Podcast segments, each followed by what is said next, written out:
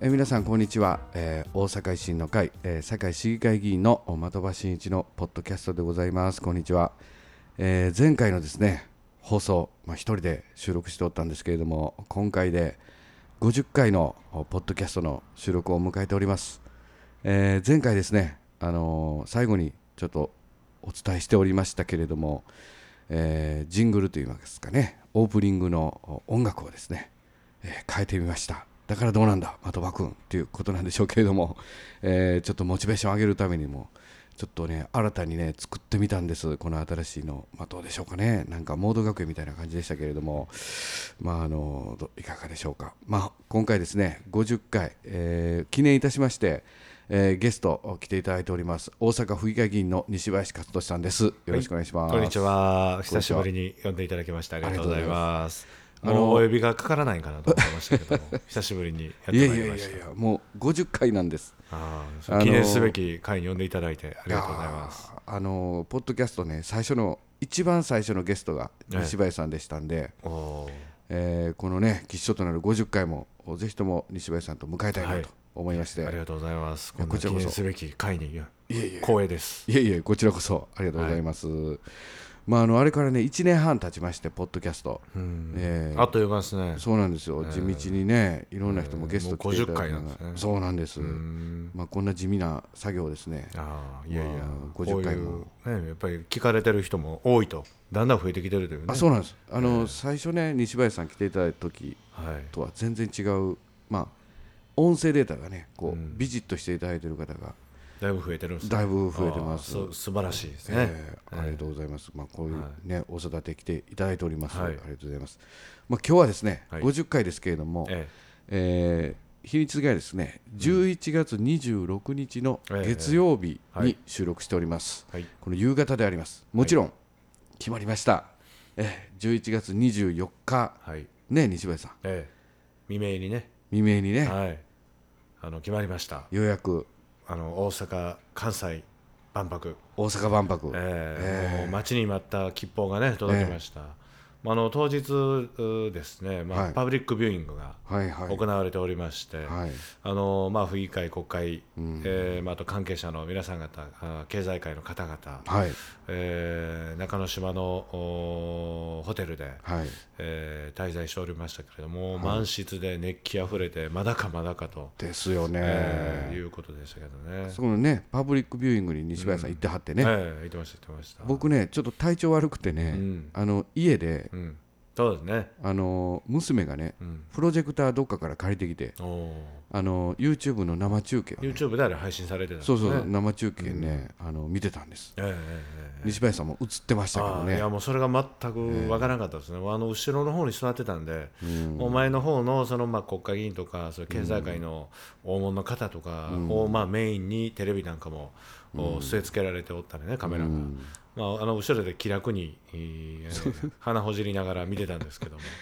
あれ、後ろから撮ってる、一番後ろからね、YouTube は撮ってたんでね、全部映ってるんですよ。それが全く分からなかったですね。そんなの映ってるなんていうのは、Zoom で前の方だけを映してるんやともうみんな認識しとったんで、誰かがね歩いていくたびに映ってましたよ。いやそれは知らなかったな。もっと締まった顔してたらよかったですね。でね、もう決まった瞬間ね、もう僕も家でやったーってあれも夜中にねなりまして、あれね本当に1回目の投票が行われるまでにちょうどあれ1時頃から確か投票ということがねもともと予定されてたんですけども、なかなか始まれへんので、みんなどないやってんねやという空気が一回ずーっと流れて、もうここは必殺馬場幹事長が吉村市長にですね、直接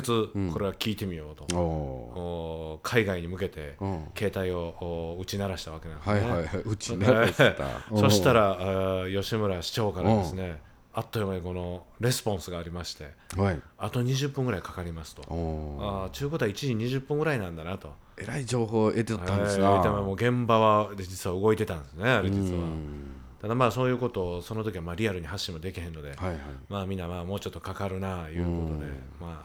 表でお茶でも飲んでちょっと一服しようやということでね、あれなってたんですけどね。そうですか。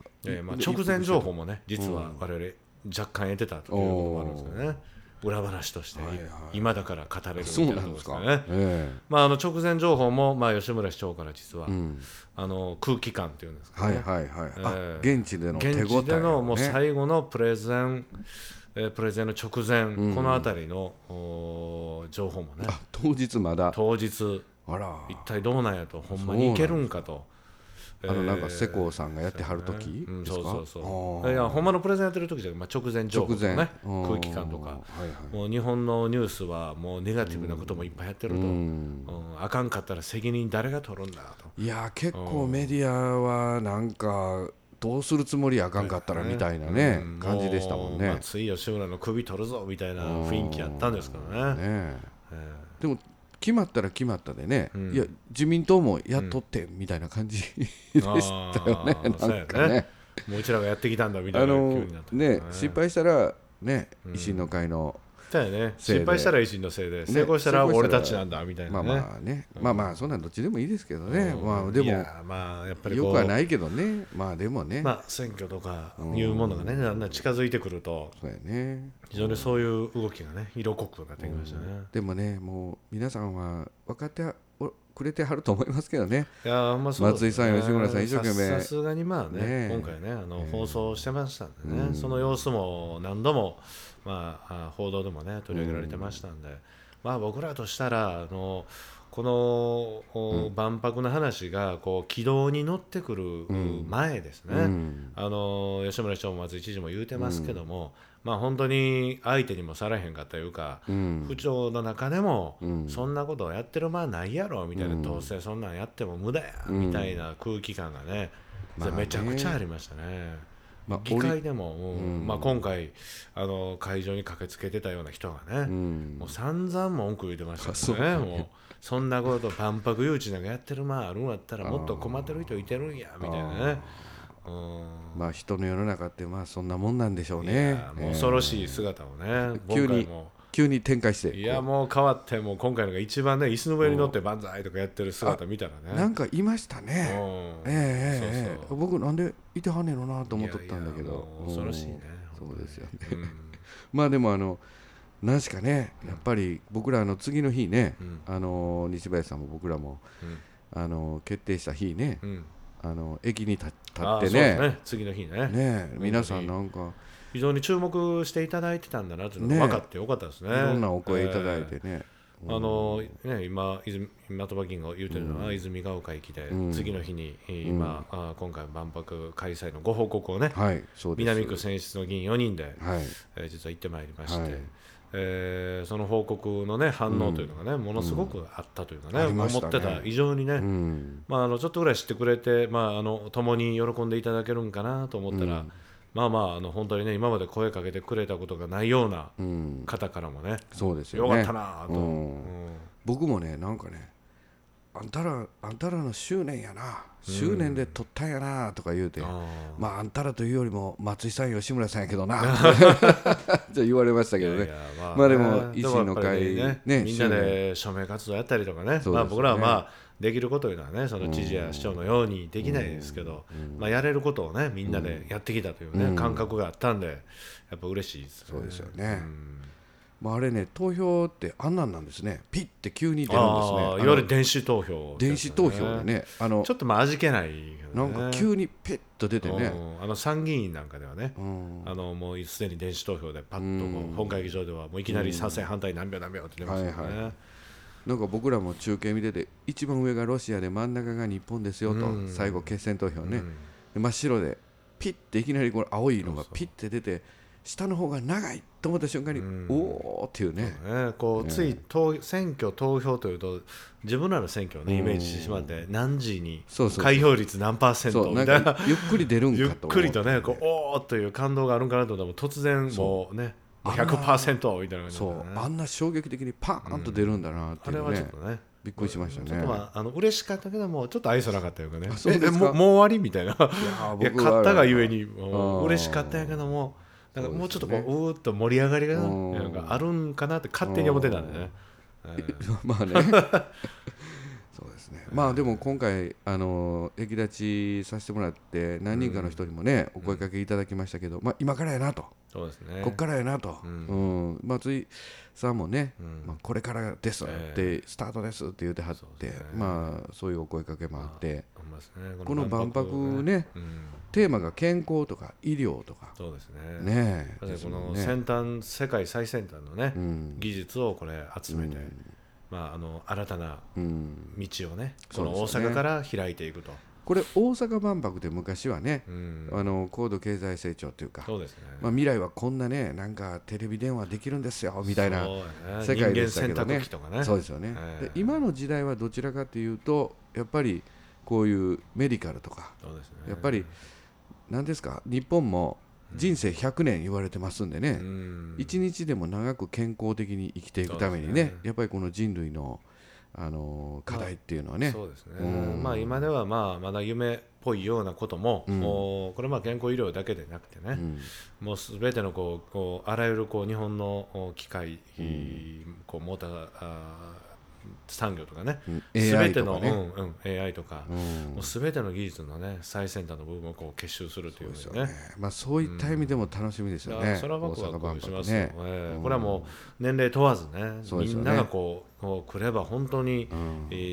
ワクワク感というんですかね、もう行ってみたいなっていうことを多分体現できるんだと思うんですよね、人類の未来をね、やっぱりこうね、大きなテーマですよね、まあ、またここ IR もね、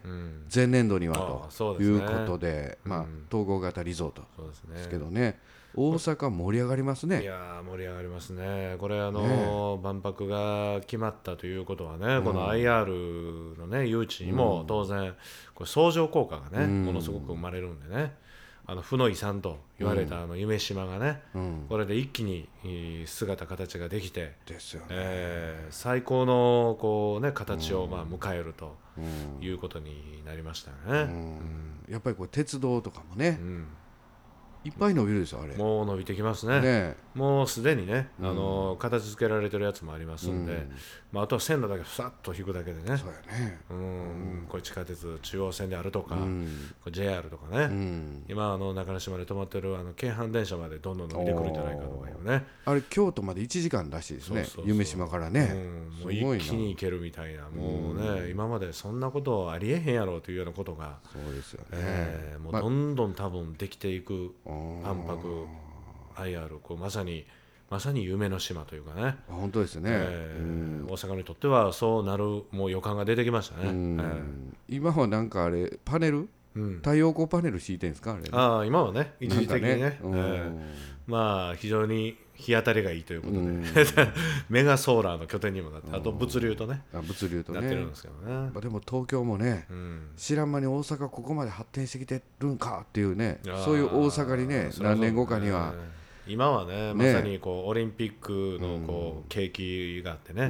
もう東京一極集中がもう極まりつつあるんやけども、まあそこから先をね、今回はまあ第2のまあ、これ、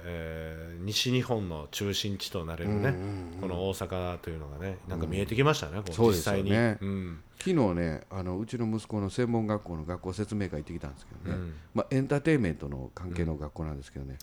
オープニングにね、皆さん万博決まりましたよ言ってね、これからまた統合型リゾートも来て、エンターテインメントの業界としても大きくなるんです、みたいなのがね言ってはった、すごい。いやまさにそうだね、そういう意味でもほんま楽しみやからね、もう全てがね、だから今後はあれですね、いろんなニュースが続々と、そうです ね、まあ、今のところはさすがに、まあ、メディアさんなんかもね、まあ、今決まったという、まあ、嬉しい報告をね、まあ、してくれとって、まあ、これからやはり、ね、注目されていくのは、まあ整備費用ね、国と大阪府、大阪府市と経済界と3分の1ずつ負担するのがどうなるんだとか、まあまあそういう、まあ、実際のね実務の部分でね、まあ、どうなっていくんだみたいなことがね、これからどんどん話されていくんでしょうね。そうですよね、まあでも松井さんも吉村さんもね、これぐらいいいことを1個ぐらいないと、いやいやこれでもね、本当に以前の大阪府市の関係やったら絶対にできてないですよね、うん、今朝のテレビでもね、うん、大きく報道されてましたけども、うん、今のあの平松大阪前市長のツイートとか見るとね、いま、うん、だにこう万博反対みたいなトーンなんでね、うん、万博はまあどっちのもう反対です、はっきり見るとね、うん、ってことはこれもし平松さんと、うん、橋本前知事の時であれば、うんうん、まあ、これ絶対できてない話ですよね。まあそうですよね、うん、これね、橋本知事から松井知事になって、うん、で吉村市長が誕生して、うん、まあ、この2人の関係というのがね、うん、あってからこそ、あるからこそ、まあできたということですのでね、うん、これがまあ、ええんじゃないかとかいう人がまた早速ね、うん、もう2人のこの大阪府市の関係今いいんじゃないか、だからもうね、うん、その先は必要ないというような方がまた、うん、これ今回の万博契機に出てきてるようですけども、まあ、これはやっぱ違ってね、うん、やっぱこう未来永劫ですね、うん、大阪がやっぱ発展していくために、うん、まさに今回の万博誘致というのはね、うん、大阪府市が一体にもう仕組みとしてね、うん、なっていかなければならないという、うん、まあ、本当にこうファーストステージをね、うん、一個超えたというかね、やっぱあれ東京もね、うん、東京都でオリンピック取りに行ってそうそう都市としてねやって、よう大阪府と大阪市分かれてて、よう取れたなと、うん、思いますもんね、うん、そこはもうかつての大阪と無理やったけども、うん、やはり今ねこの人間関係がたまたま、うんね、同じ方向を向いてる市長だったから、ね、大阪府知事やったから、うん、まあ、できたというね、うん、まあ、そこはぜひね、うん、我々としてもね、もう少しそこを多くの、ね、府民の皆さんにも分かっていただかないとダメですね、うん、そうですよね、うん、さらにその先をねやっぱこう見据えて我々の活動をしていきたいですよね。そうですよね、うん、すいません水飲んでました、申し訳ない、うんうん、もうね、ほんで、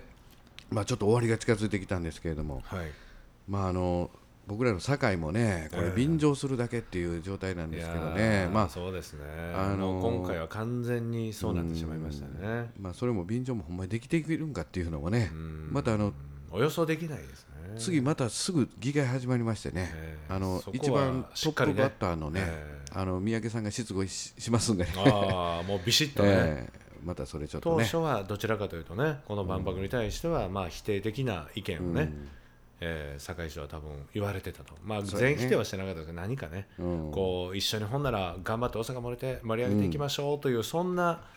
気概はまあ感じられなかったですね。そうですよね、まあ、市議団ぜひ頑張ってください、はい、頑張ります、はい、ありがとうございます、はい、第50回西林勝利さん、はい、来ていただきました、はい、またよろしくお願いいたしますね、はい、どうもありがとうございました、こちらこそありがとうございます、またやってきます、万博おめでとうの会でした、皆さんもおめでとうございます、おめでとうございます。